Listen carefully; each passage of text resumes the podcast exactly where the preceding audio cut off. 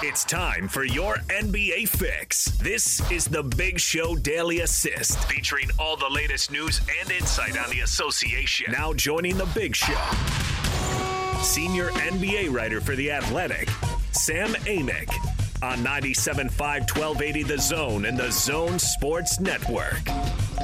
Daily Assist brought to you by Lee's Heating and Air. Check them out online, leesheatac.com. Let's get out to the T-Mobile special guest line. T-Mobile and Sprint coming together to build the best wireless company around.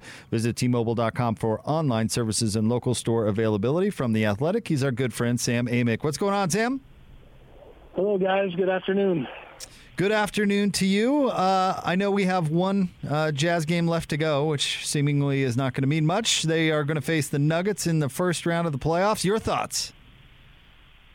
Well, you know, it's tough to gauge, obviously, what these seeding games mean for teams like the Jazz, where, you know, there wasn't a lot of jostling in the standings and incentive to give it your your all in spite of, you know, or other than good old-fashioned competition. But, I mean, they can't, they certainly can't love the way that, that they're going in. And, you know, if they can get a W today, that would, I think, be a good idea. Um, so that series, uh, you know, I think I certainly would give the uh, the Nuggets the edge, uh, especially with Michael Porter Jr.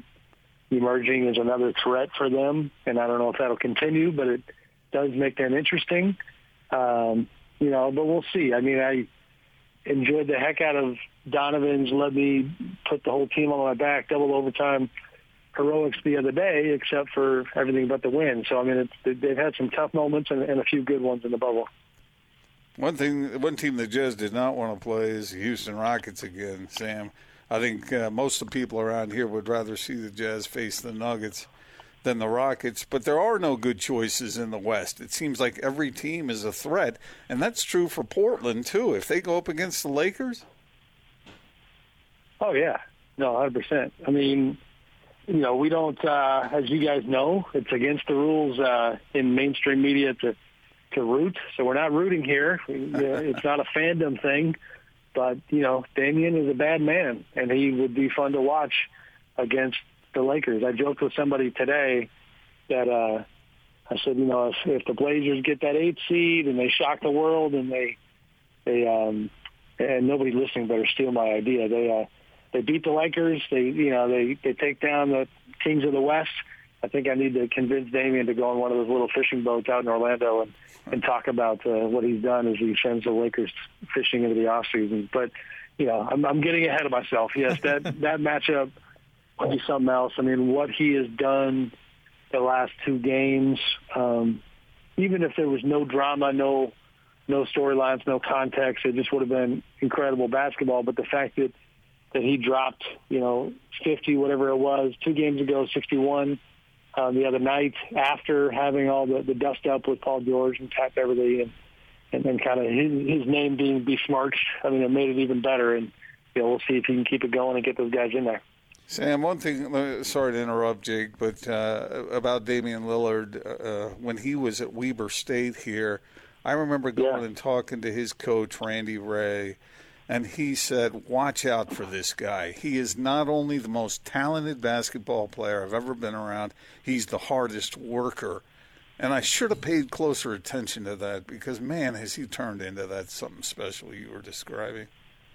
Yeah, he is. It's funny, and I'll probably pull this out and use it in a Damian column at some point. But I always remember, uh, and honestly, maybe I shared this story on one of our previous visits, but – the first time I met Damian was a workout uh, leading into the draft at a place called Merritt College in his hometown of Oakland, and he was doing his thing, just him and the trainer, and he was grinding super hard. And I remember right away thinking, "Good Lord, this young dude is." I remember he was grunting like crazy, like he was doing uh, resistance band work and just fifth gear all the way through. Um, and the, the one little funny part of the the, the story in that day that always stuck with me was that his agent, same guy he is now, Aaron Goodwin, wanted to show me that Damian could dunk.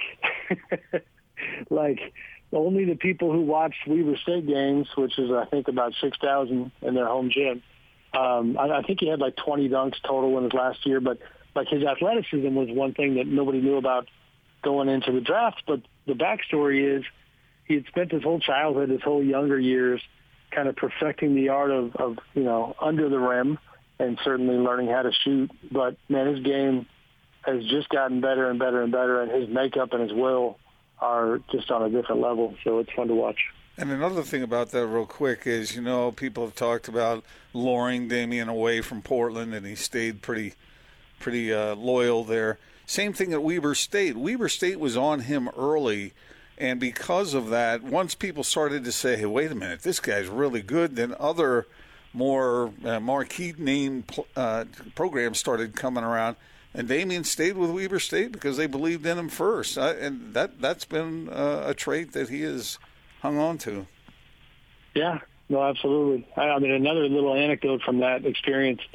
I remember he he uh, and the details are fuzzy, but he shared a story about like some of the Weber State time and and how he just could never get enough work in and how like you know he kind of inadvertently had shared that there was a a time period where technically the players were not supposed to be in the gym, and and you can and the, the road he was going down was just like the point he was trying to convey is that I was working my backside off, um, maybe even when I wasn't supposed to, and then he, and then you could tell that he got nervous that he was going to get somebody in trouble, and then he kind of just veered off in a different direction in the conversation. But like, you know, he is a, a an old fashioned grinder and a guy who loves the game, and he backs it up. You know, I mean, Pat Beverley is a talker and an irritant, but the stuff that Paul George had to say and trying to wave at Damian when uh, when they got the best of him that day. Uh, to this point, he's he's certainly getting the last laugh here.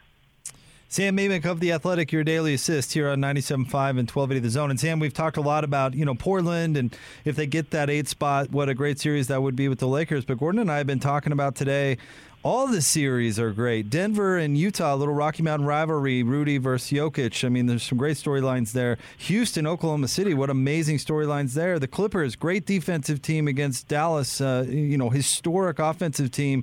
We were talking about how competitively speaking, I don't think the NBA could have gotten better matchups in the Western Conference. Yeah, I agree. I mean, the other day I tweeted kind of something with that sentiment, and uh, now listen, Twitter doesn't leave a lot of room for nuance. And so maybe I was oversimplifying it when I said that all the matchups that you talked about, I described them as, as pick'ems, like all of them. Now, are they pick'ems in a Vegas sense, uh, in, in the betting gambling sense? No, they're not. I mean, you're going to have, you know, some legitimate favorites coming out of a few of those series, but in a basketball sense, and in a like if you if if we uh, do a little conference call here with uh, a pro scout or a GM, um, you're not going to find anybody saying, "Oh, there's no way that that team could beat that team in any of these series." And I think that's what makes it fun. Uh, and, and then again, the storylines are going to be something else. But the interesting thing about Russell Westbrook having this injury that's going to at least keep him out for the beginning of that first series against OKC is that all of a sudden I mean, you talk about storylines. It's all eyes on James Harden and Chris Paul, who, who essentially had a kind of a falling out that uh, that led to Russ coming to Houston and Chris going to OKC, and you know that'll be fun to watch. And all the way down the line, I mean, this Jazz Nuggets series, um, to me, Denver and Utah are both kind of filling the same lane in the West when it comes to, you know, sound management, um, good culture, trying to you know develop their young talent, combine it with veterans, and and, uh, and get this thing to a you know not even just a good level, but to be a title contender. And they're both having some struggles in that journey, and so for them, you know, this will be a, a big series.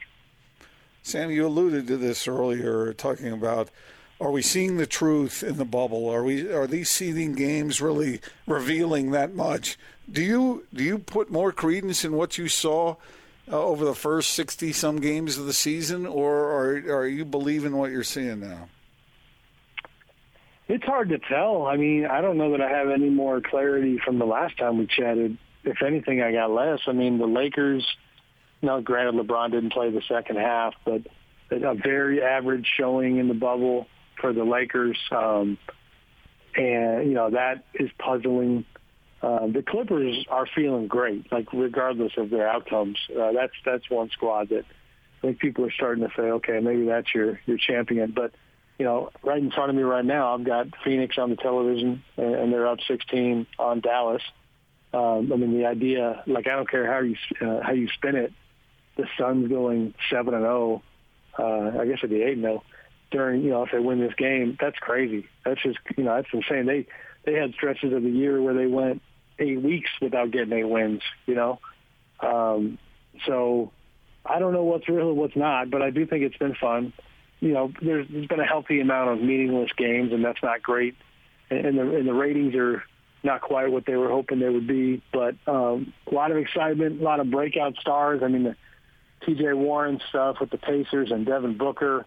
Uh, you know, we talked about Dame, but um, you know, we knew we knew the LeBrons and the Giannis's and and even the Donovans and the Rudies, people like that. It's been kind of neat to see these other guys get some shine too. Sam Amick with us here on 97.5 and 1280 The Zone. Sam, with the people you talk to, what's the story with uh, Alvin Gentry and his future with the Pelicans? I mean, there's a little bit of a mixed bag. I'd be surprised if he was back. Um, but that being said, it's hard to handicap things right now around the whole league because of some of the business financial stuff that's going on. And, you know, it's just teams are getting decimated by, you know, not, I mean, certainly playing in Orlando is better than not playing at all, but you're still playing with no fans. Um, it's a, a pretty exorbitant cost to put this whole bubble together in Orlando. So the numbers still just don't add up. And that is going to come into play with some of these personnel decisions that, that are uh, kind of being talked about. So with Alvin, you know, he's got a year left on his deal for more than $5 million. And Gayle Benson, the Pelicans owner, uh, now is, is somebody who definitely thinks very highly of Alvin. Um, but you know, the noise and the intel regarding Dave Griffin, you know, their VP of, uh, executive VP of basketball ops, and the way he sees the coaching situation, I, I would be surprised if Alvin is back, but, um, you know, certainly not ready to, to say that that's 100% yet. Speaking of coaches, Sam, who do you think is going to get that coveted Nets head coaching position? What with Kyrie and uh, Kevin Durant? in the stable there, you'd think that uh, they might have a chance to do some good things next year. Yeah, for sure. I mean, the players hate when we when we do this, but I'm gonna do it anyway. I mean, it's to a degree, it's a little bit of a like, well, it's who Kevin Durant wants to be the coach is going to be the coach, you know. And it's it's funny, right? Because like stars and you know elite players, they hate it when the media puts big choices on them except that it's nothing more. It's a reflection of the of kind of the power and the influence that they've you know that they've earned through their talents and the, the fact that they put butts in seats during normal times. Um, it's hard. You can't really parse that out and separate that from the reality that yes, on a coaching decision, those types of players are going to have something to say, and especially for an organization like the Nets, I would compare it to the Clippers from the standpoint of when Kawhi Leonard said that he would go to the Clippers, all of a sudden, you know, like if, if Kawhi you know, just it didn't matter what he asked for, he was going to get it out of the Clippers because they are a perennially underperforming franchise that was ecstatic to have him as part of their program. And that same logic would apply to Brooklyn, uh, to the Nets, you know, Brooklyn and, and, and even before New Jersey. So we'll see. Jacque Vaughn's got a good shot at it. Um, uh, he must be given a cut or something to Jamal Crawford because Jamal keeps tweeting that Jack should be the guy and that he's amazing. And so Jamal's obviously, as a guy who's just a, a vet and has a good read on things, that got my attention that Jamal is obviously a really big fan of Jacque Vaughn.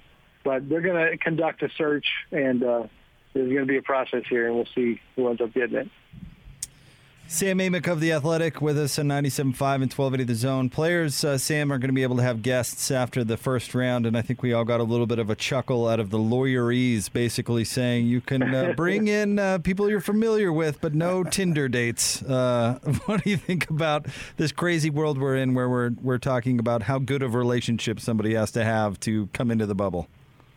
Well, not only that, but this is the family part of my brain kicking in. Like you get one ticket for the game per person, uh, but you can have it added to with a child, but the child's got to be 32 inches or below. Like, like feels like where you go to the ironically you go to the amusement park and it's like oh you know your your, your kid can't go on this roller coaster because they're not 48 inches yet you know um, I don't know if they're going to be measuring kids at the door or how they do this but lots of weird rules uh, yeah the I mean it is a good chuckle on the other front Jake it's also just like this I mean believe me this has been something that people talk about in earnest within the bubble and around the bubble when you talk about just a bunch of grown men who made a choice, the ones who were going to be there until the finals, you know, and made a choice to go uh, to a controlled environment for up to three months.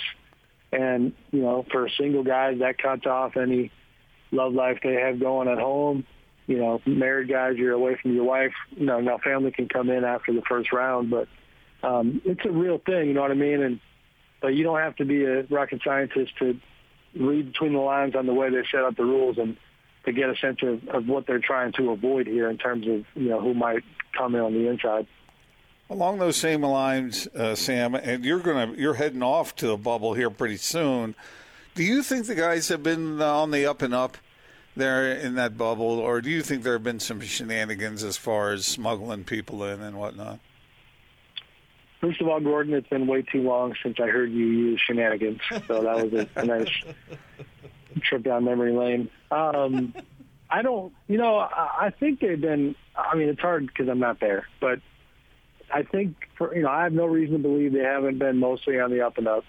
Uh, you know, I have heard a few stories that kind of make you a little, um, a, just a little confused regarding, you know, like, oh, okay, so this player, and this is within the bubble for sure, but like went from this part of the bubble to this other part that where I didn't think they would be going and, you know, and, and connecting with, uh, you know, whether it's a media member or something like that. Like in the media circles, I've heard a few of those stories, and even executives too. To be honest, like somebody looks out at the pool and sees, you know, um, this executive with with uh, that reporter and kind of goes, wait, I, I thought I thought we had to stay at our own hotels.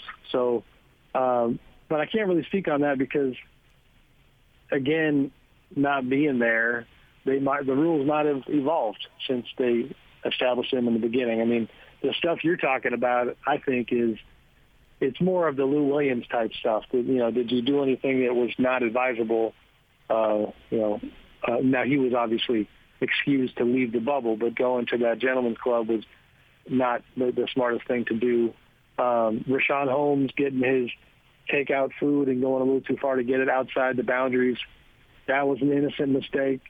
Um, it would certainly be awesome to uh, to kind of hack into the snitch line and find out what other sorts of you know reports have come through. But in terms of what I know, um, you know, I think there's probably a reason that they're getting all these negative tests, and, and that's a good thing so far. Sam Amick with us here on 97.5 and 1280 The Zone. Uh, last thing from me, Sam, I saw the uh, the podcast you were teasing us with last week did uh, come out a couple of days ago, and you told us Joe Ingles uh, was going to be part of it, and but you did not tell us that uh, Bill Oram and Kyle Goon were going to be part of it, and I admittedly have not had a chance to listen to it yet. I was hoping you got some really good dirt on Gordon Monson in the podcast. Oh, please. Oh, man, I got I got zilch. I got nothing on Gordon. I dropped the ball there. I was man, I, I'm in a you know I was shooting air balls because I mean it, it was a good pod, good conversation. But the one other mistake I made was that Kyle, when we recorded the pod, I knew that he had been fishing and that you know that was something that we talked about. So we had a little fun talking about his fishing skills. Well, then right when we finished the pod, I look at the Instagram feed of Rachel Nichols, who he had gone fishing with as part of their group, and she puts up this fantastic video of Kyle grabbing a largemouth bass in like the least manly way possible, and and and with his index finger you know, going in first, which any fisherman knows it's got to be thumb first. And he and so then he doesn't know what he's doing, and he drops the thing, and it literally bounces off the boat and into the water. and so I, I was uh, disappointed that I hadn't seen that video before we had the pod because we would have had fun with that. But you know, those guys are great. Obviously, they got Salt Lake City roots, and and uh, we had a good time chopping it up. Sam, having covered the league all these years, uh, do you have you developed good associations, good friendships with guys uh, who who cover the league as well? Yeah, no, for sure. I mean, I'm always that's been one of my favorite parts of the job. Is it? Uh, it sounds corny, but it's true. But it is a fraternity uh, among you know men and women who do this, and I mean this this idea certainly applies to a lot of different jobs, but it's just one of those very specific jobs where it's um, you know if you don't do it for a living and if you don't kind of live it, so to speak, every day, and I'm talking specifically about the writing side, the, the process of reporting and relationships and information and storytelling and and constantly pursuing um, whether it's again the information or or just like an angle or a concept and always trying to do something that is different and that kind of sets your work apart. Like that's a, a universal shared experience with everybody who does it and you know it is kind of an art where you try to learn from one another and respect one another so yeah i mean i've got a ton of friends in the business. I joke with my wife all the time that like because it's so uh, kind of it's a 24/7 reality existence. Like a lot of my best friends on the planet are people that my wife has never met, uh, just because I see them on the road and, and things like that. Now, Bill, to his credit, uh, Bill crosses over into a threshold where you know, he actually uh, he popped into our not into our house. He was in our backyard, socially distanced. But Bill stopped by a few weeks ago, in fact, and he's a good friend that, that she's gotten to know. But it's it is definitely a, a highlight of doing this job. Well, Sam, we appreciate you taking your time each and every week to uh, to join us. It's always great. We always appreciate your perspective. You got it, guys. Appreciate it. Talk to you next week. Thanks, Sam. Our friend Sam Amick from The Athletic here on 97.5 and uh, 1280 The Zone. Sam, always uh, insightful, and uh, we always enjoy having him on. He's the best.